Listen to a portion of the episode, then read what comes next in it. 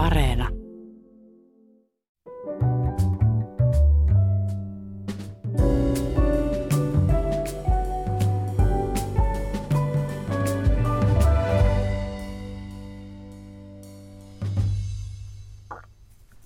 Hyvät ihmiset, Suomi viettää tänään sadatta neljättä itsenäisyyspäivää. Onneksi olkoon meille kaikille sen johdosta. Silloin vuonna 1917 oli varmaan kohtalaisen selvää, mitä itsenäisyydellä tarkoitettiin. Mutta kenties itsenäisyyden käsite on muuttunut vuosien varrella. Ehkä konsepti on hämärtynyt. Ehkä itsenäisyys onkin jotain aivan muuta nyt 2020-luvulla. Itsenäisyydestä keskustellaan tänään täällä ja itsenäisiä ajatuksia kanssani jakaavat entinen politiikko, muun muassa entinen Eurooppa-, kulttuuri- ja urheiluministeri Sampo Terho ja Eurooppa-nuorten pääsihteeri Saara Salonen. Tervetuloa, kiitos kun tulitte ja hyvää itsenäisyyspäivää teille kantasuomalaisille. Kiitos paljon. Kiitos paljon, hyvää itsenäisyyspäivää. Kiitos. Täytyy myöntää, että minussakin herää aina jonkin sortin juhlava tunnelma itsenäisyyspäivänä, mutta kun mun vanha kansalaisuus, entinen Saksalla ei vieläkään ole itsenäisyyspäivä, niin siksi aloitan naivilla kysymyksillä. Mitä se itsenäisyys teille merkitsee? Fire at will. No itsenäisyys kieltämättä varmasti on niin kuin muuttunut, kuten johdannossa sanoit, vuosien varrella. Jos ajattelee, mistä ja miten Suomikin nykyään on itsenäisyys, ää, itsenäinen, niin ää, sanoisin, että se mitä itsenäisyys meille takaa on se, että joku, tässä tapauksessa suomalaiset, niin kuin itsenä, itsensä yhtenäiseksi kokeva ryhmä saa määritellä, miten heidän elämäntapansa ja lakinsa säädetään jollain tietyllä alueella. Se ryhmä saa pitää oman hyvinvointinsa, minkä omalla työllään rakentaa. Se ryhmä pystyy turvaamaan omat kansalaisoikeutensa, ihmisoikeutensa jälleen sillä omalla itsenäisellä alueellaan oman mielensä mukaan. Ja pystyy turvaamaan myös esimerkiksi omat luonnonvaransa siten, että vaikkapa Suomen tapauksessa meidän pohjavesiä yhtäkkiä voi julistaa jotenkin yhteiseksi globaaliksi omaisuudeksi, vaan on meidän kansallisomaisuutta. Hmm. Eli tämmöisiä ihan konkreettisia tekijöitä edelleen on olemassa, vaikka se epäilemättä on niin kuin muuttunut ihmisten sydämissä ja mielessä itsenäisyyden sisältö. Itsemääräämisoikeus ja myös omistusoikeus niin kuin omiin resursseihin. Tai, joo. Mitä sä sanot, Sara? No mulle ehkä itsenäisyys lähtee hyvin pitkälti demokratiasta ja siitä niin mahdollisuudesta siihen henkilökohtaiseen valintaan, mahdollisuudesta, mahdollisuudesta vaikuttaa myös yksilötasolla. Eli käytännössä ehkä vähän samaakin, mitä Sampo, Sampo tuossa sanoi, että, että siitä niin kuin, Suomen kansalaisten oikeudesta valita, että me ei ole jonkun muun päätösvallan alla, alla vaan meillä on mahdollisuus vaikuttaa siihen, että, että mistä me päätetään ja millä tavalla me päätetään ja myös, myös siitä, että kenen kanssa me tehdään yhteistyötä. Hmm. Kun mä tutkin omaa sieluani, mä törmäsin semmoiseen opportunismiin itsessäni, että minulle itsenäisyys tarkoittaa ainoastaan mun omia henkilökohtaisia oikeuksia. Että mä saan mennä minne haluan, sanoa mitä haluan sanoa, lukea mitä haluan lukea, syödä mitä haluan syödä ja treffata ketä haluan treffata. Ja sitten mietin, että nehän on kansalaisoikeuksia, niillä ei ole itsenäisyyden kanssa mitään tekemistä. Niin, se on totta. Ja kuitenkin, kuten jo alustavasti totesinkin, niin myös kansalaisoikeudethan perustuu lakeihin. Ja laista itsenäinen valtio säätää omalla alueellaan ylimpänä toimijana. Ja sitä kautta itsenäisyys liittyy nimenomaan kansalaisoikeuksiin, siitä, että miten me käsitämme kansalaisoikeutemme, miten me turvaamme ne ja miten me toteutamme ne nimenomaan itsenäisen valtion kautta. Se on totta, mutta siis tämä suomalainen itsenäisyys on silti jotain erikoista. Siis Kiinakin on itsenäinen valtio, mutta kansalaisoikeudet, ainakin jos olet uiguuri tai muutenkin vääränlainen, niin ne ei ole niin hyvin turvattu kuin täällä. Että se, että joku valtio on, valtio on itsenäinen, se ei merkkaa vielä mitään. Kuka tahansa dikta, diktatuuri voi olla itsenäinen valtio.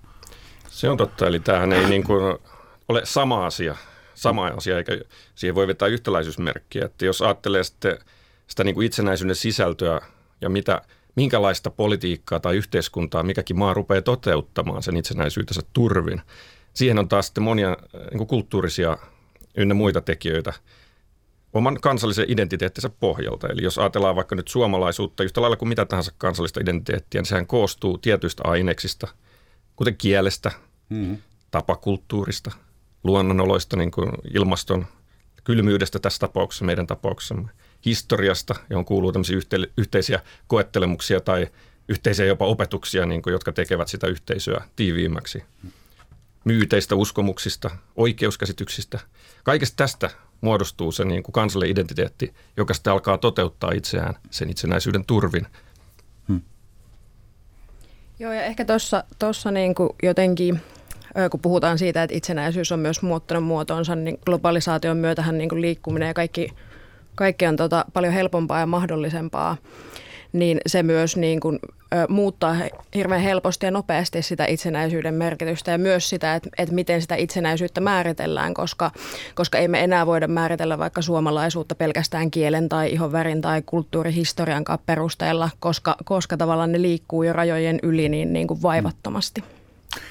Mä sain itse todistaa maahanmuuttajana, miten Suomelle tapahtui aivan uskomaton onnenpotku – 90-luvulla ja se oli nimeltään Nokia.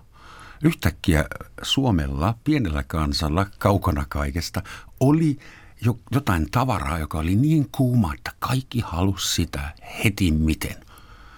Ja vain meillä ja Ericssonilla ehkä vielä ja jollain amerikkalaisella oli, oli sitä. Ja mä väittäisin, että se koko Nokia-episodi, se teki Suomesta kansainvälisen – Kymmenen vuotta meni yhtäkkiä koko kansa osas englantia, vanhukset lukuun ottamatta. Zap, zap. Ja yhtäkkiä kaikki oli äh, käynyt äh, vuoden opiskelemassa ulkomailla vaihtooppilaana tai ainakin turisteina jossain Aasian kaukorannoilla. Tämä su- suomalaisten kansainvälistyminen ja Nokia, se tapahtui käsi kädessä ja se Nokia aiheutti semmoisen kansallisen ylpeyden. Me, me tulemme Nokia-maasta. Okei, se on nyt ohi, mutta muistat kai. Olihan se makeeta, kun Hollywood-elokuvissakin käytettiin Nokia-kännyköitä ja niin kuin koko, maailma, koko maailma näitä ihaili. Mutta siinä mielessä olet siis oikeassa, että se oli Suomelle tällaisen nopean kansainvälistymisen, kansainvälistymisen aikakautta, jossa myös tämmöiset niin kuin globalisaation edut kävivät hyvin ilmeisiksi ja ne tuli ihan niin kuin tavalliselle kansalle saakka työpaikkojen ja hyvinvoinnin kautta. Mutta toisaalta kyllähän tämä ilmiö on paljon vanhempikin kuin 90-luku, että Suomi ja suomalainen hyvinvointi on aina perustunut vientiin jo, jo niin kuin kauan ennen edes sähkön käyttöä, niin tervan vienti, puulaivojen vienti. möivät suomalaisia puita hollantilaisille, jotka rakensivat kauppalaivastoa. Siinä onkin hyvä esimerkki, minkä takia kannattaa olla itsenäinen, koska muuten joku ku, muu kuorii voitot välistä. Mutta joka tapauksessa Suomen vienti jo silloin ennen aikaan oli ainoa tapa – saada merkittävää hyvinvointia, koska ilmasto oli kylmä ja maatalousvaltainen maa ei voinut vaurastua pelkästään maataloudella. Mutta, mutta Sampo mä väitäisin, että 1600-luvulla Suomessa ei ollut minkäännäköisiä itsenäisyysliikkeitä. Silloin oltiin tyytyväisiä, että oltiin ruotsalaisia vielä varmaan. No silloin tämä niin kuin, kansallinen identiteetti ei ollut vielä lähtenyt Suomessa kehittymään, niin. eikä oikeastaan muuallakaan. Että yksi sellainen paradoksi äh, nimenomaan itsenäistymisessä ja nationalismissahan on se, että se oli – hyvin kansainvälinen liike. Kansallismielisyys oli hyvin kansainvälinen liike, joka kulki maasta toiseen tämmöisen innostuksen tavalla. Ja samalla ja. tavallahan se toimii edelleen. Et nythän niin kuin jos miettii, että trendaa taas uudelleen vaikka nationalismi tai tämmöinen niin kuin, äh, kansallisaate, niin ei se trendaa, trendaa vaan meillä Suomessa, vaan niin kuin ympäri maailmaa. Hassuinta mun mielestä on aina se, että 1848 monessa Euroopan maassa oli kansallisia vallankumouksia. Kyllä. Tämä niin kuin, osa onnistui, suurin osa ei. 1800-luku nimenomaan oli siinä käännekohta ihan kansainvälisesti, eikä vain Suomelle, mutta myös Suomelle, niin kuin tiedämme tästä kansallista heräämistä silloin se vielä Venäjän osana.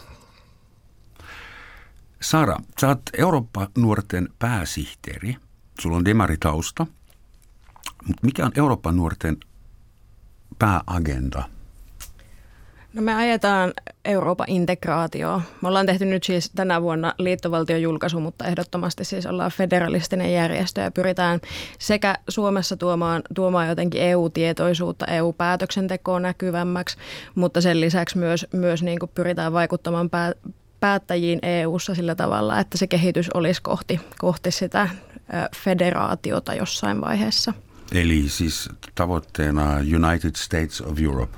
No ei ehkä, ehkä Yhdysvallat ole se niin kuin lähin esimerkki. Ehkä Saksan liittovaltio on se, mistä vaikka meidän liittovaltion julkaisu on aika paljon mallia ottanut, mutta, mutta tota, meillä ei ehkä ole ihan suoraan semmoista valmista, valmista mallia myöskään olemassa, vaan ehkä semmoista niin kuin, ideaa sieltä ja täältä, että miten se rakennettaisiin mahdollisimman toimivaksi, koska toimivaksi se halutaan, eikä, eikä tietenkään niinkö, niitä heikkouksia mukaan siihen eurooppalaiseen federaatioon. Mutta koetko sinäkin ja kokevatko Euroopan nuoret, Suomen Euroopan nuoret, Euroopan unionin sellaisen, sellaisena kuin se nyt on niin kuin ei-toimivaksi? Ei, ei koeta. Itse asiassa me koetaan se hyvinkin toimivaksi ja ö, se tavallaan – että Euroopan unionilla on paljon haasteita, mutta me nähdään, nähdään myös se, että, että tavallaan siitä on enemmän hait, niin kuin hyötyä kuin haittaa joka mm. tapauksessa tällaisenaankin. Mutta totta kai halutaan kehittää EUta myös eteenpäin ja mahdollisimman parhaalla tavalla toimivaksi. Mä olen samaa mieltä siitä, että Euroopan unionilla on, unionista on ollut Suomelle varmaan enemmän hyötyä kuin haittaa, mutta näen kyllä haitapuolet myös tai näin niitä.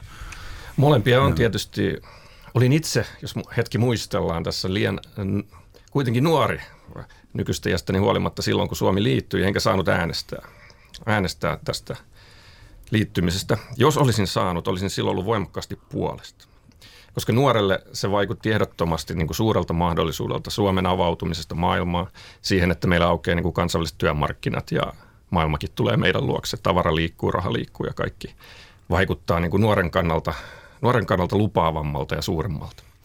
Nyt iän myötä ja pitkän työkokemuksen myötä EU-ssa Eurooppa-ministerinä ja politiikassa aiemmin, niin hyvin paljon on kertynyt myös niin kuin ongelmia siitä – siitä, että on avattu talous, jos käyttää tämmöistä sosiaalista termiä, niin kansainväliselle kapitalismille. Hmm. Niin kuin, talousjärjestelmä on kansainvälinen, mutta sosiaaliturva on edelleen kansallinen. Köyhät on kansallisvaltion vastuulla. Rikkaille taas on valtava etu siitä, että kaikki niin kuin rajat on auki ja rahat ja tavarat liikkuu. Ja tästä syntyy semmoinen jatkuva yhteiskunnallinen kitka, jossa niin kuin tämmöiset Brexitin kaltaiset ilmiöt tuntuu sitten niille varakkaille täysin käsittämättömiltä, kun ne on taas täysin rationaalisia niille vähävaraisille. Ja keskiluokka on siinä välissä, että heille on niin kuin sekä hyvää että huonoa EUsta ja ylipäänsä tästä globalisaatiokehityksestä. Mutta ei pidä millään tapaa väheksyä niitä, jotka todella kokee omassa elämässään ne negatiiviset puolet ja sitten poliittisesti yrittää reagoida siihen. No mä luulen, että kun en kuulu kumpaankaan kastiin, niin mä, yritän laskea Euroopan unionin positiiviset vaikutukset Suomeen henkisellä tasolla.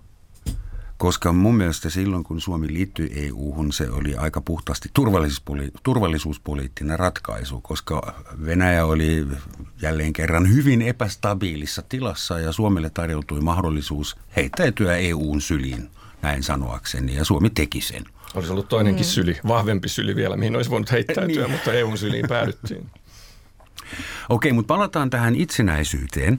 Silloin kun äh, ihanat gründeri-isät istui hotellikämpin ravintolassa ilman naisiaan jostain tyhmästä syystä ja perustivat Suomen tasavallan tai niin kuin konseptoivat mm sen silloin oli ihan selvä, että itsenäisyys tarkoittaa sitä, että ei olla enää Venäjän suurruhtinaskunta vasta. Ja pannaan, sitten piti laittaa raja pystyyn, joka oli hyvin tuskallinen prosessi sekin. Kuinka paljon Venäjä määrittelee vielä Suomen identiteettiä nyt 104 vuotta myöhemmin teidän mielestä?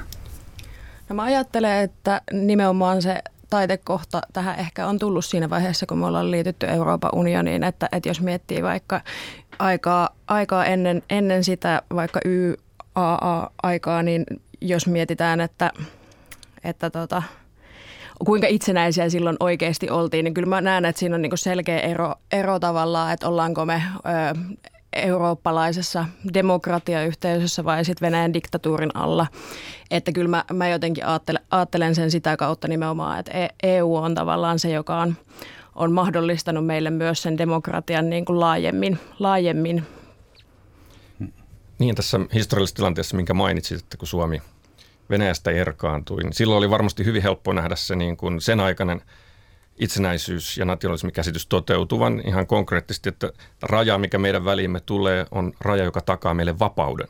Mm. Va, niin kuin raja on vapauden tai siitä, että me saamme itse päättää omista asioistamme ja olla turvassa ja määritellä oman elämäntapamme. Näiden sortokausien jälkeen tämä tunne on varmasti ollut erityisen vahva silloin. Silloin kuitenkin jo silloin siinä oli tietysti myös tämä kääntöpuoli, että Itä-Suomen kaupankäynti kärsi valtavasti ja elintaso siitä, että ei voinutkaan enää viedä Pietariin valtavia määriä tuotteita, tuotteita ainakaan yhtä helposti, jos, jos ylipäänsä ollenkaan. Ja jos sitten kelataan pitkät vuosikymmenet nykypäivään, niin paljon vähemmän tietenkin Venäjä ja suhde Venäjää määrittelee meitä. Mutta tuskin kellään on myöskään vaikeuksia tai, tai vaatii suurempaa harkintaa todeta, että harva meistä haluaisi, että Suomen yhteiskunta olisi Venäjän yhteiskunnan kaltainen. Mm. Vaan että, että kyllä, kyllä meillä on selkeitä eroja ja me olemme varmaan iloisia niistä eroista.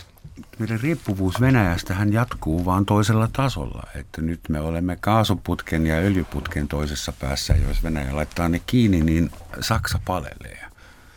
Suomesta en tiedä, kuinka riippuvaisia täällä ollaan venäläisten energiatuotannosta. Mutta Joo, siis sen, siinä mielessä, että, että tämä itsenäisyys, jos, niin, jos laittaisimme oikeasti rajat kiinni, emmekä toisi tavaraa Suomeen, niin sitten loppuisi tämä meidän elintaso vuorokaudessa. Tämä on sitä kansainvälistä äh, niin kuin vuorovaikutusta ja riippuvuutta, mikä ei katoa minkään maan tai poliittisen itsenäisyyden myötä, vaan että rakennetaan tällaisia taloudellisia rakennelmia, joiden toivotaan toimivan kaikissa olosuhteissa. Olosuhteissa riippumatta, että on sitten erilaisia näkemyksiä ihmisoikeuksista tai muista, muista kysymyksistä, niin kuin meillä varmasti on ja EUlla tunnetusti on hyvin monien maailmanhallintojen kanssa. kanssa. Eli nämä ei katoa. Nämä ongelmat meidän pitää aina kohdata kuitenkin. Niin, englanniksi on, on sanapari independence ja interdependence – Eli koska kaikki on toisistaan riippuvaisia, niin kuka voi oikeasti olla? Jos me boikotoitaisiin kaikkia tuotteita, jotka meidän mielestä on moraalisesti kyseenalaisia, niin todennäköisesti kuoltaisiin nälkään. Niin, vanha, vanha vitsi, että Merkel lähetti Putinille sähkeen. Meillä on ongelmia. Ihmisoikeudet, stop. Kansalaisoikeudet, stop. Kansainväliset sopimukset, sopimukset, stop. Ja Putin lähettää vastaukset. Kaasu, stop hiili, stop, stop. öljy, stop. Keskustelu päättyy. Kyllä, eikä tämä se ole niin pelkästään tuotteista, vaan me ollaan riippuvaisia ylipäätään globaaleista kehityskuluista, jos miettii megatrendejä, vaikka, vaikka KV-suuryrityksiä tai, tai vaikka pandemiaa, ekologista kestävyyskriisiä, niin nämä ihan samalla lailla me ollaan riippuvaisia Suomessa myös niin näistä kehityskuluista. Miten teidän mielestä tämä pandemia, hyvä kun otit puheeksi, ei ohjelma ilman pandemiaa, miten se on vaikuttanut itsenäisyyden niin tunteeseen? Koska yksi raju asia, mitä mun mielestä tuli selväksi pandemian aikana, kaikki ylikansalliset, globaalit, suuret EU, YK, WHO, parasta mihin ne pystyvät on jotain suosituksia. Mutta oikeasti valtaa on kansallisvaltioilla. Ne laittaa koulut kiinni ja operat ja rautatiet, jos tarvii, ja rajat. Eli aiheuttaako pandemia kansallisvaltioiden renessanssin hidastaakseen niin Eurooppa ilman rajoja? Muistatte, muistaako joku? Kyllä, kyllä. Ja äh, tässäkin voisi ottaa semmoisen ihan historiallisen perspektiivin, eikä vaan tämän pandemian, että että niin kuin kaikki tämmöiset isot kansainväliset shokit ja kriisit yleensä johtaa siihen, että kansallisvaltio tai joku paikallisyhteisö vahvistuu. Ja sitten tämä niin kuin kansainvälinen järjestelmä heikkenee tai sen heikkoudet käy ilmeisiksi. Koska silloin kun ää, esimerkiksi EUn tapauksessa nyt, minkä otit esimerkiksi, niin ää, kun toimivalta ei oikeastaan riitä siihen, mitä odotetaan, niin sitten se kansallisvaltiot rupeaa toimimaan odotellessa sitä, että pystyykö se keskushallinto tekemään sitä, mitä siltä toivotaan. Ja sitten kun se ei pysty, erilaisten näkemysten ja keskinäisen kilpailun vallitessa ja tosiaan toimivaltojen puuttuessa, niin sen jälkeen kansallisvaltiot alkaa toimia ja ihmiset luottaa taas entistä vahvemmin niihin vanhoihin instituutioihinsa. Ja sitä kautta myös se niin kuin henkisesti purkaantuu se kansainvälistymisen tai globalisaation henki. Tämä on nähty esimerkiksi ensimmäinen maailmasta oli semmoinen valtava kriisi ja sitä seurannut pandemia. Hmm.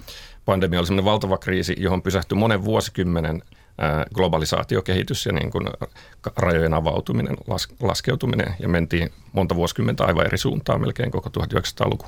Mutta sentään useimmista monarkeista päästiin siinä sen operaation avulla. Mun mielestä tässä on myös oleellinen kysymys se, että olisiko tämä kriisi, pandemia tai pakolaiskriisi, mikä tahansa kriisi, joka, joka jotenkin ylikansallinen, niin oltaisiko se voitu ratkaista paremmin, jos näille instituutioille, vaikka EUlla, olisi riittävät toimivaltuudet ratkaista näitä kriisejä, että, että jotenkin monesti tuntuu myös siltä, että silloin kun ei ole kriisiä päällä, niin yritetään jotenkin vesittää EUta ja hajottaa sitä ja sitten samaan aikaan, aikaan sit kun kriisi iskee päälle, niin kysytään, että, että miksi et pysty vastaamaan näihin, näihin haasteisiin. Toimivaltuudet vaatii luottamusta ja kansalliseen niin kuin hallintoon luottamusta yleensä on vielä toistaiseksi enemmän enemmän niin kuin ympäri Eurooppaa lähestulkoon. Suomessa ainakin entisenä poliitikkona uskallan sanoa, että kyllä kansalliset niin kuin ratkaisut ja vaalit ylipäänsä kiinnostaa ihmisiä enemmän ja ihmiset luottaa enemmän siihen niin kuin lähellä olevaan päätöksentekoon. Mä väitän, että tämä Euroopan unionin perusongelma on se, että se ei ole vieläkään kasvattanut tai onnistunut luomaan yhteistä identiteettiä, kun latvialaiset, portugalilaiset, irlantilaiset ja italialaiset, totta kai kaikkien passi lukee Euroopan unioni ja sitten vasta oma kansalaisuus, mutta päässä se menee, päässä oma maa on ekana ja se eurooppalaisuus tulee siellä 27 tai tulee milloin tulee itse kullekin – ja sen takia, että niin kauan kuin eurooppalaiset eri kansalaisuudet eivät tunne minkäännäköistä eurooppalaista solidaarisuutta, ihan henkistä, ei siksi, että on tehty sopimus ja että on pakko maksaa noille irkuille tai noille kreikkalaisille nyt. Et, niin. Mutta siihen tarvitaan yhteinen ulkoinen vihollinen ja sellaista me emme nyt kyllä kaipaa. No, yhteisiä ongelmia on ja kyllä väittäisin, että jonkin verran on jo sellaista sellaista niin kuin yhteiseurooppalaistakin ongelmanratkaisuhalua ja hahmot, hahmotusta. Otetaan nyt vaikka ilmastonmuutos tai maahanmuuttokriisi tai, tai tämä pandemia, niin ainakin on yritetty löytää yhteisiä ratkaisuja. Sitten voi kiistellä aina loputtomiin tosiaan, onko niitä tyydyttävästi löydetty. Mutta se yhteisen identiteetin, eurooppalaisen identiteetin tai semmoisen niin kuin, äh, miskä sitä sanotaan, kansallishengen, joka ei ole kansallista, vaan ylikansallishengen luominen Eurooppaan, niin se on hankalaa nimenomaan sen takiakin, kun alussa luettelin näitä niin kuin kansallisen identiteetin aineksia, siis kieli, ilmasto, historia ää, ja tämän tyyppiset niin kuin yhteiset myytit, oikeuskäsitykset, niitä on vain rajallisesti silloin, kun ruvetaan sitten vertaamaan suomalaista ja portugalilaista. Paljon enemmän on savolaisella ja hämäläisellä.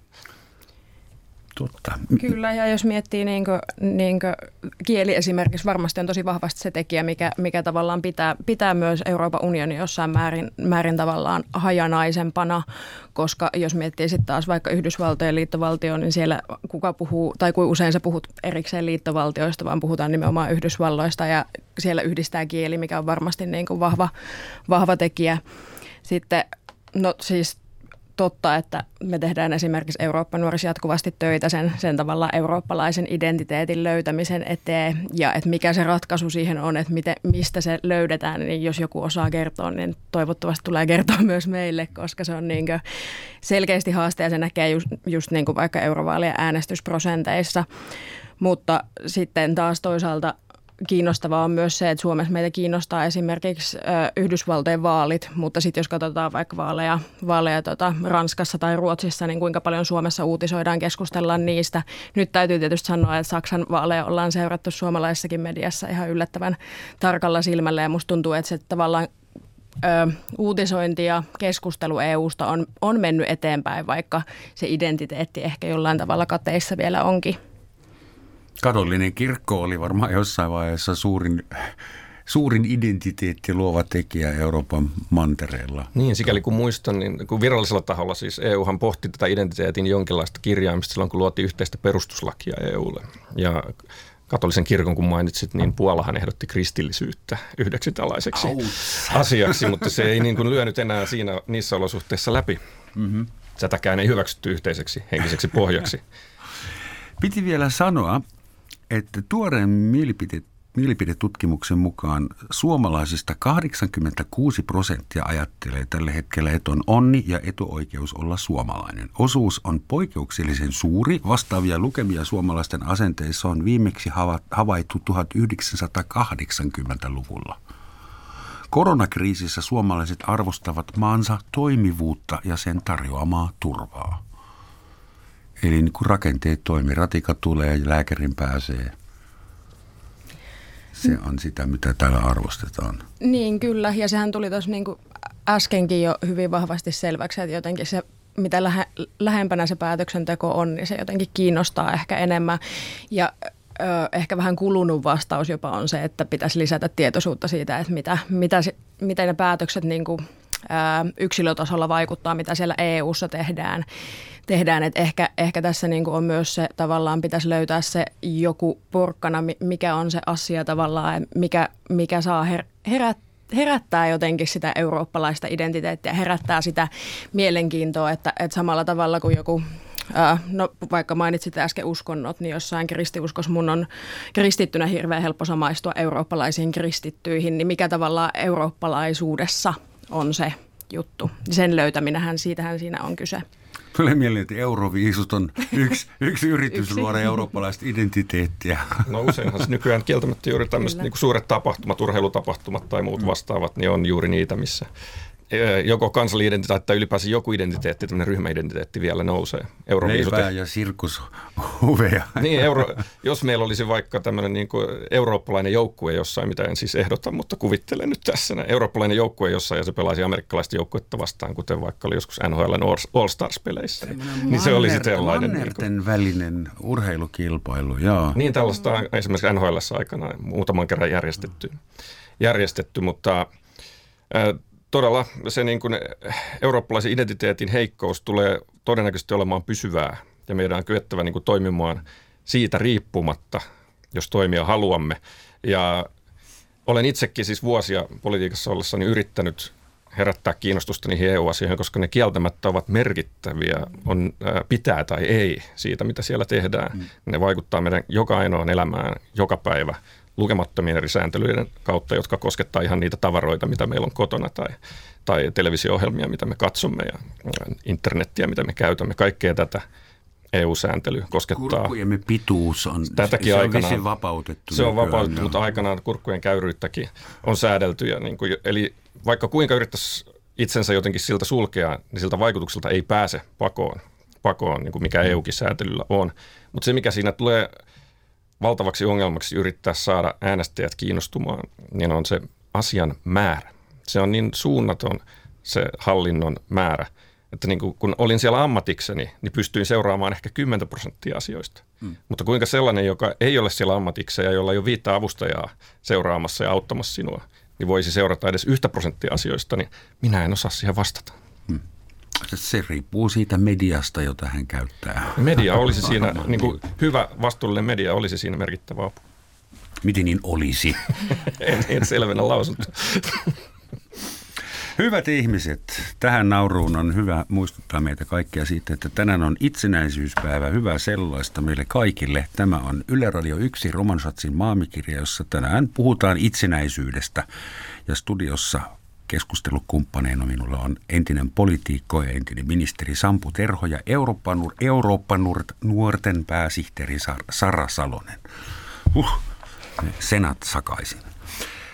Ähm, niin, Sampo, sä puhuit siitä, että kun Euroopan yhteinen identiteetti tulee varmaan tulevaisuudessakin olemaan hakusessa tai olematon, niin tämä vanha teoria, jos tulee suuri yhteinen vihollinen. Ja viimeisen kahden vuoden aikana ehkä silkkitie, Kiina, uikuurit, siis se suuri yhteinen vihollinen, sehän vaanii siellä jo se iso keltainen läiskä maapallolla, joka meinaa kasvaa. Ja kasvattaa ulokkeita taas länteen. Ja Kiinassa tiedetään, puhutaan avoimesti siitä, että Kiinan täytyy saada takaisin se hallitseva paikka maapallolla, mitä sillä joskus oli muutama tuhatta vuotta sitten.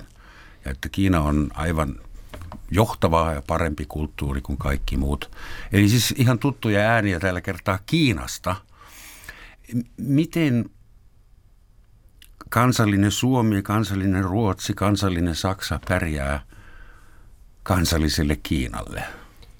Niin, tämähän on aivan julkilaustukin tavoite EU-ssa ollut jo vuosia, että halutaan luoda tämmöinen niin kuin yhtenäinen talousalue ja myös poliittinen toimija, joka on samassa mittakaavassa Yhdysvaltojen, Kiinan ja minkä tahansa muun toimijan kanssa.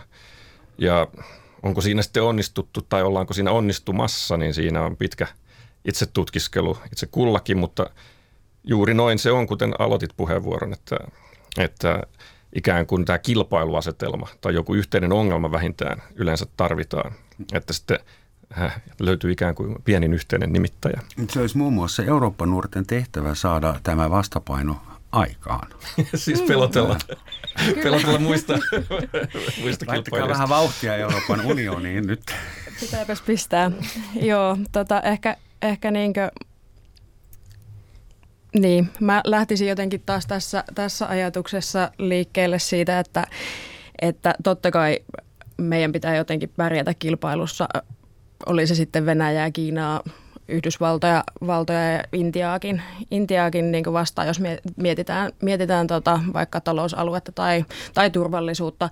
Mutta mun mielestä nimi, niin yhteinen nimittävä tekijä ja yhteinen tavallaan vihollinen, jota vastaan myös taistella, niin on esimerkiksi tämmöiset ylikansalliset ratkaistavat ongelmat, niin kuin vaikka ilmastonmuutos. Niin sehän on ihan, ihan selkeästi semmoinen, mihin, mihin kukaan valtio ei yksin pysty, pysty ratkaisuja tarjoamaan, joka, joka sitten taas mun mielestä antaa EUlle aika hyvät, hyvät perustelut ja toimijuuden sitten siinä. Niin ja ottamasi esimerkki Kiinasta on myös historiallisesti mielenkiintoinen, koska se, miten Kiina menetti sen maailman johtavan valtion asemansa aikana, niin se liittyy paljon juuri siihen, että päätti sulkeutua. He oli maailman kehittynein valtakunta monessa, monella mittarilla sekä taloudessa että tieteissä. Hmm mutta he rupesivat sulkeutumaan itsetyytyväisyydessä. He ei tarvi mitään kansainvälisiä vaikutteita. Rakentivat peräti muurin ilmeisesti aika no, se, ei, se ei suoraan liity tähän, mutta olkoon vertauskuva. Joka tapauksessa niin tällä niin kuin sulkeutumisella ja sitä niin kuin pitkään noudattamalla – kappas kappas tämmöinen pieni piskun Eurooppa kipasi ohi sitten paljon kehittyneemmästä Kiinasta. Koska me eurooppalaiset seilattiin joka paikkaan, minne vaan päästiin ja ostettiin ja myytiin kyllä, kaikenlaista. Kyllä. Kiinalaisten olisi pitänyt löytää Amerikka kaiken logiikan mukaan ja niin kuin myös lähettää sinne siirtolaisia, mutta se tapahtuikin eurooppalaisten toimesta. Siitä voi sitten tehdä toisen ohjelman, että miksi, miten tämä oli mahdollista. Puhut kaiketi viikingeistä. viikingeistä alkaen. Ehkä tämä toimii myös hyvänä ennakkotapauksena siitä, että valtiot ei, ei pärjää yksin. Niin, eihän yksikään valtio pärjää ilman naapurivaltiota tavallaan. Niin, eikä muutenkaan, jos ajattelee, että haluaa minkälaista elintasoa saavuttaa, niin semmoinen täydellisen sulkeutunut lähin esimerkki lienee nykyään Pohjois-Korea. Ja hmm. Sekään ei ole täysin sulkeutunut, mutta se on lähimpänä sitä. Ja niin kuin, kukapa sitä taas toivoo. toivoo. Sitten meillä on sellaisia valtioita, jotka ovat niin erikoislaatuisia. Esimerkiksi Vatikaani on myös itsenäinen valtio, siinä missä Suomikin, mutta sen maatalous on – olematon ymmärtääkseni. Kai niillä on jotain puutarhoja jossain, taivaallisia tuskin, puutarhoja. Tuskin pyrkii omavaraisuuteen jo niin. maatalous. Ähm, puhutaan identiteetistä vielä. Identiteettejä on nykyään monenlaisia. On seksuaalisia identiteettejä, mikä se on, sukupuoli-identiteettejä, se on enemmän kuin seksuaalisuutta tietysti – on etnisiä identiteettejä, kulttuurisia identiteettejä ja sitten on myös se kansallinen identiteetti. Onko teidän mielestä tämä identiteettikirjo, miten se on muuttunut viime aikoina? Minusta tuntuu, että nyt on enemmän identiteettejä tai malleja, identifikaatio mahdollisuuksia tarjolla kuin koskaan ennen. Niin varmasti se minunkin elinaikana 70-luvulla syntyneenä, niin se kirjo on kasvanut ja ikään kuin valinnanvara on kasvanut. Ennen hyvin paljon synnyttiin johonkin oletettuun identiteettiin. Ei Siinä, miettiä, kuka niin, on. Niin. Helppous oli se, että ei periaatteessa tarvinnut miettiä, otti sen annettuna. Niin. Nyt, nyt olemme yksilöllisiä ja vaiht- niin kuin on paljon enemmän, annetaan myös vaihtoehtoja, hyväksytään vaihtoehtoja. Ja haittapuoli on tietysti se, että sitten joutuu itse tutkimaan itseään niin Sokrateen hengessä ja löytämään, löytämään itsestään sen, kuka todella on. Joo, se on nykyään elämä on, sä et saa jättää sitä elämättä, se on suurin synti. Kyllä jotenkin ehkä, ehkä tavallaan globalisaation myötä, kun ihmiset, kulttuurit, kieli uskonto liikkuu niin vaivattomasti myös yli niiden kansallisten rajojen, niin ö, niitä identiteettejä voi olla useita ja ne voi olla päällekkäisiä, että suomalainen ja eurooppalainen ei sulje toisiaan pois tai, tai suomalainen voi olla samaan aikaan suomalainen ja romani tai ä, suomalainen ja somali. En tiedä, koetko sä olevas suomalainen ja saksalainen molempia Itse asiassa mua ärsyttää, ne pois että mua kutsutaan vieläkin koko ajan saksalaisiksi. Mä oon asunut 25 vuotta Saksassa ja 35 vuotta mm. Suomessa. Että milloin, milloin se loppuu? Kyllä. Niin, anteeksi, jatka. Joo, mut, mutta nimenomaan se, että, että jotenkin ennen oli oleellista löytää se yhteisö siitä läheltä ja nyt onkin mahdollisuus, mahdollisuus tavallaan muodostaa se identiteetti yhteisö toiselle puolella maailmaa olevan yhteisön kanssa, että, että jotenkin sekin, sekin on tuonut siihen niin kuin tavallaan oman, oman mausteensa siihen identiteettipolitiikkaan, kun sä, sun ei tarvitsekaan identito- identifioitua enää niihin ihmisiin, jotka siinä on siinä niin kuin lähiyhteisössä, mikä on aiemmin ollut vaikka kylät tai, tai muu, että nyt se voi olla nimenomaan siellä toisella puolella maailmaa se yhteisö, johon sä koet identifioituvasi. Silti tämmöisenä patakonservatiivina ja äh, niin kuin syntyneenä ennen kännyköitä ja internettiä, niin, niin se herättää myös suunnatonta lämmön tuntua se muisto siitä niin kuin talonyhtiöstä, missä kaikki lähtökohtaisesti oli kavereita keskenään ja ystäviä keskenään, kun ei ollut mitään Whatsappia tai Facebookia tai jotain, millä etsittiin vaan samanmieliset maailman toisen, toiselta puolelta, vaan oltiin yhteisö riippumatta siitä, että oli erilaisia näkemyksiä ja tässä muuten Euroopastakin jonkinlainen vertauskuva, että moninaisuudessa yhtenäinen. Niin, nythän on kuplia. Silloin ei vielä ollut kupla, silloin leikittiin noiden kavereiden kanssa, jotka löytyy samasta pihasta ja tultiin toimeen, mutta nyt on valinnanvaraa kaikessa. Se se suuri Eikä. muutos on. Sitä voi... on se kafkamaiden ahdistus, mikä meitä vaivaa liikaa, mitä tilattaisi jouluksi. Öm, yksi iso ongelma, mikä meitä vaivaa sekä kansallisvaltiona, itsenäisenä valtiona että Eurooppana, mutta myös USA, on migraatio – Minusta on jotenkin suorastaan surrealistista, että me rakennetaan infrastruktuuri, jotta meidän tavarat ja meidän tiedot ja meidän rahat liikkuisi valon nopeudella mantereesta toiselle. Mutta auta armias, jos jossain on muutama tuhat köyhää tyyppiä jostain maasta, jossa ei, ei oikein voi olla, jotka haluaa tänne. Mun mielestä se, että köyhä ihminen pyrkii lähtemään jonnekin, missä on paremmat oltavat – se on todennäköisesti lisääntymisen ja syömisen jälkeen ihmiskunnan vanhin harrastus. No, Muutenhan me oltaisiin koskaan lähdetty sieltä mm. Afrikasta. Aivan varmasti. Ja Et toiseksi vanhin on varmaan se vastustaminen. voi olla sellainen ongelma, että Meksikon rajalla jonottaa ihmisiä jossain Rio Grande tai mikä se on Rio Bravo. Ja, ja täällä äh, Puolan ja valko rajalla, niin mitä oikein mikä on teidän analyysi siitä, että miksi ihmisten liikkuminen on niin ongelmallista yhtäkkiä? No tietenkin se on ikiaikainen ilmiö, kuten sanoit, mutta myös se on myös aina ollut ongelmallinen ilmiö. Jo muinaiset roomalaiset tun, niin kuin yksinkertaisimman äh, historiakirjoituksen mukaan kaatuivat kansainvaelluksiin. Äh, ja Pohjois-Amerikan alkuperäisväestö ei varmaan lainkaan niin innostunut Kolumbuksen perinnöstä tai tästä eurooppalaisesta migraatiosta sinne kuin, kuin mitä se oli taas eurooppalaisten kannalta lähteä sinne niin kuin omasta näkökulmastaan mm. viljelemättömään ja tyhjää maahan täyttämään sitä, josta todellisuudessa oli alkuperäisväestö ja heidän oma talousjärjestelmänsä. Raju vertaus.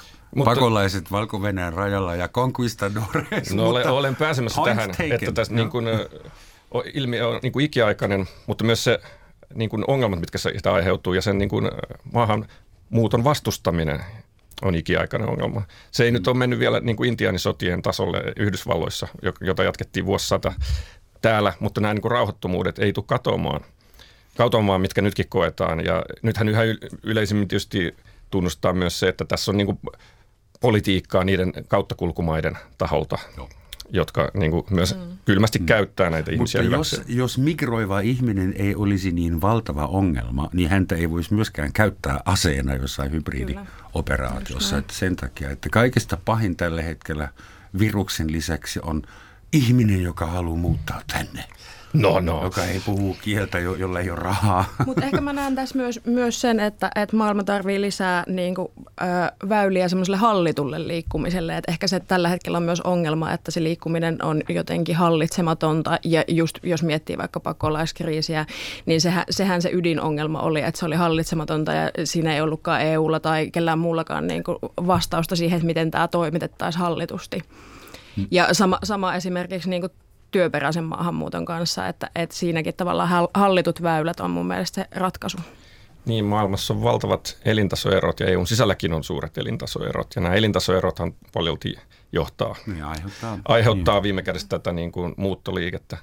Ja nyt palaan siihen niin kuin aiempaan osoittamaani tai huomauttamani ongelmaan siitä, että kun meillä on talous, joka on kansainvälinen, mutta meillä on sosiaaliturva, joka on kansallinen, niin sellaisen kansalaisen näkökulmasta, joka pelkää sosiaaliturvansa puolesta, niin ei ole hänen intressissään ottaa maahan maahanmuuttajia, jotka käyttäisivät sitä sosiaaliturvaa hänen ohessaan ja jakaisivat sitä pottia. Se on täysin kuin luonnollista poliittista vaikuttamista mutta, silloin äänestää sitä vastaan. jos he ajavat äh, hänen bussiaan ja taksiaan ja paistavat hänelle äh, Silloin tilanne kohenee jo huomattavasti, jos, jos voidaan niin. osoittaa tämä ja hän myös uskoo tämä vastaanottava henkilö siihen. Niin. Mutta myös tulee tämä, niin kuin, otetaan taas Brexit ja niin kuin yksi keskeinen tekijä siinä heidän lähdössä EUsta oli myyttinen puolalainen putkimies ja itse asiassa todellinen puolalainen putkimies. Eli siis paljon EUn sisäistä maahanmuuttoa joka nyt, sitten taas... puolalainen rekkakuski puuttuu sieltä Englannista. Joo, no nyt se huomaa myös sen, että se ei tosiaan ollut pelkkä vaan niin kuin, ää, poliittinen ase kummallekaan puolelle, vaan se oli niin kuin todellisia työntekijöitä, mutta se todellinen työntekijäkin herättää alemman keskiluokan äänestäjissä kysymyksen, että tuleeko toi tekemään mun duunia, tuleeko se tekemään se halvemmin kuin mitä mä teen, niin kuin joudunko mä leikkaamaan omasta palkasta tai muista eduistani. Ja silloin juuri alkaa usein houkuttaa ne rajat jälleen tätä äänestäjää ja se, että ikään se kokemus siitä, että on antanut vallan peruuttamattomasti jollekin hallitsemattomalle voimalle, mihin ei pysty vaikuttamaan enää äänestämällä tai mitenkään muutenkaan, vaan on sen armoilla. Ja sitten kun se armo ei riitä, vaan se rupeaa heikentämään omaa elintasoa, silloin nähdään hyvin voimakkaita poliittisia reaktioita, kuten on jo nähty. Uskotko sinä, että me saadaan tämä migraatio-ongelma Euroopassa organisoitu? Sä sanoit, että pitäisi olla hallittuja väyliä, niin miten sä järjestäisit sen? Kiintiöitä? No mä en onneksi ole niin poliitikko, että mun tarvii tähän vastausta keksiä, mutta, mutta tota, kyllä mä näen kuitenkin EU-ssa niin kaikessa päätöksenteossa, ei pelkästään migraation liittyen, vaan ylipäätään, niin sen, sen jotenkin to, tai että mulle se on todellisuutta, että EUn kautta me pystytään vaikuttamaan asioihin, joihin me ei yksin Suomena pystyttäisi. Että EU lisää käytännössä meidän valtaa ja EU mahdollistaa sen, että, että vaikka, vaikka jotain ylikansallisia asioita, mitä tapahtuu, tapahtuu se sitten Saksassa tai Ranskassa tai muualla, niin meillä on vaikutusvaltaa siihen. Ja silloin me pystytään vaikuttamaan myös niin kuin, ainakin EUn sisällä, toki sitten niin kuin yhtenäisenä Eurooppana myös, myös tavallaan vaikka Kiinan ja Yhdysvaltojen kanssa neuvottelemalla, niin myös tavallaan siihen ihmisten liikkumiseen ja sen, sen niin kuin koordinoimiseen.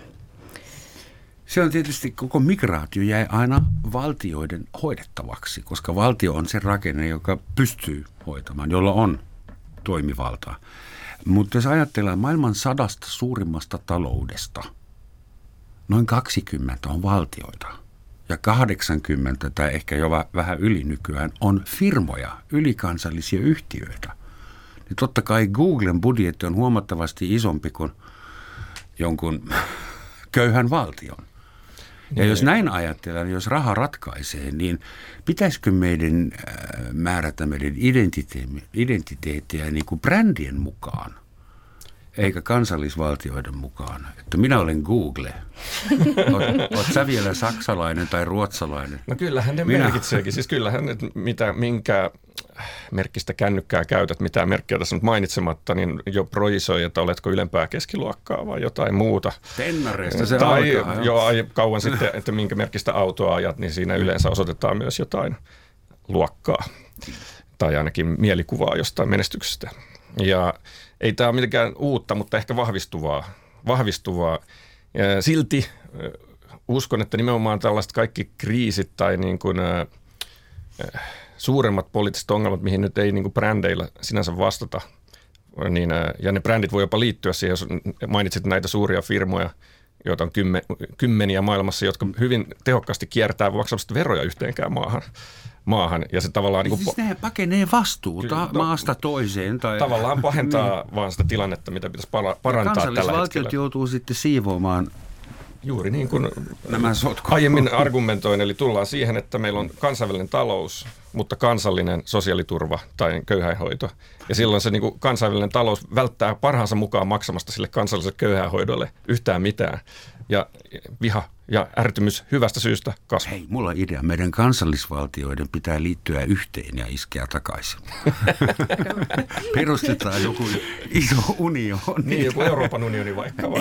No, en mä tiedä, toimiskohan, toimiskohan sellainen. Et, et tiedä, että tämä idea on jo esitetty. Mutta sitten jos miettii, niin esimerkiksi jos miettii noita isoja digi, digitalouksia, vaikka Facebookia tai Googlea, niin sitten onhan ö, Suomella yksinään aika heikot mahdollisuudet vaikuttaa niihin, mutta sitten taas EUn kautta pystyy GDPR säätää ja muuta, että, että toki siinäkin, siinäkin niin kuin vaikutusvalta kasvaa niiden suhteen. Niin EU yrittää kuulemma saada Facebook maksamaan veroja.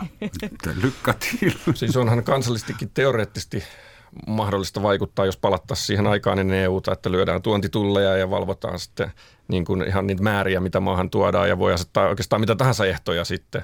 Mutta se tarkoittaa elintason laskua. Se tarkoittaa sitä, että kaikki on kalliimpaa, niin kuin jos ajatellaan jotain, kuinka paljon videot maksoi ihan vaan niin kuin VHS-videot silloin, kun minä olin nuori, mä luulen, että isä säästö, niin, säästi niin kuin kahden kuukauden kuukausipalkan saadakseen meille nauhurin. Vi, nauhurin kun taas niin kuin nykyään niitä ostetaan nippu yhdellä mm. kuukausipalkalla, jos, jos huvittaa DVD-soittimia enää kenenkään edes ostaa. Sampo, mä muistan semmoisia aikoja, jolloin ärkioskilta pystyy vuokraamaan videonauhurin semmoisessa isossa harmaassa muovi, muovisalkussa. Joo, pitää se hiton painavaa. Se kärrättiin kotiin Sehän seuraavana paikkansa. päivänä. Ja siis tiivistän, kun tähän teemaan tässä nyt useita kertoja palattu, että siis kontrolli on se, mitä ihmiset yleensä haluaa silloin, kun he kokee jotain, että asiat on menossa huonompaan suuntaan, mutta se kontrolli maksaa. Ja se on sitten se loputon poliittinen vääntö siitä, että ollaanko valmis maksamaan se elintason lasku siitä, että saadaan lisää kontrollia. Ja ilmaston lämpeneminen aisoihin samalla. Hei, semmoinen kysymys lopuksi vielä. Onko, mikä teidän mielestä on tällä hetkellä se asia, josta meidän pitäisi itsenäistyä?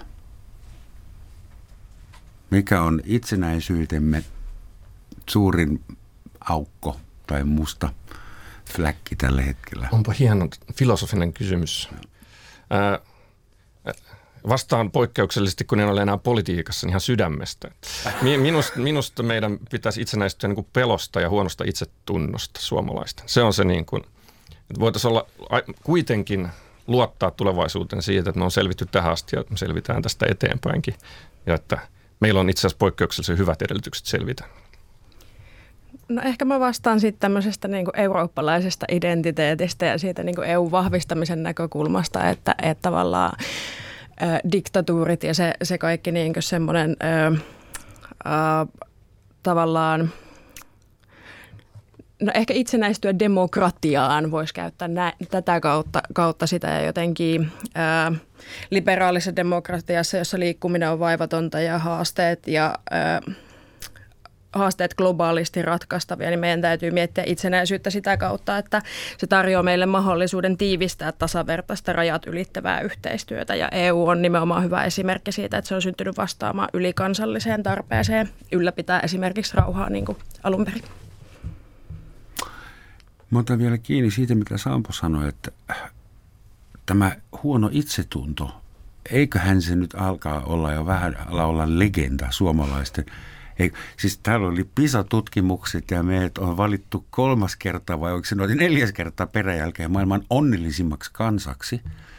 Mun mielestä meidän pitäisi itsenäistyä sillä tavalla, että kun meidät valitaan, ykköspaikkaan kerta toisensa jälkeen ja kaikki katsoo Suomeen, kuinka ihanasti täällä on asiat, niin suomalaiset, täällä pitäisi tajuta, että me ollaan äh, esikuva-asemassa ja sitä voisi vähän röyhkeämmin käyttää.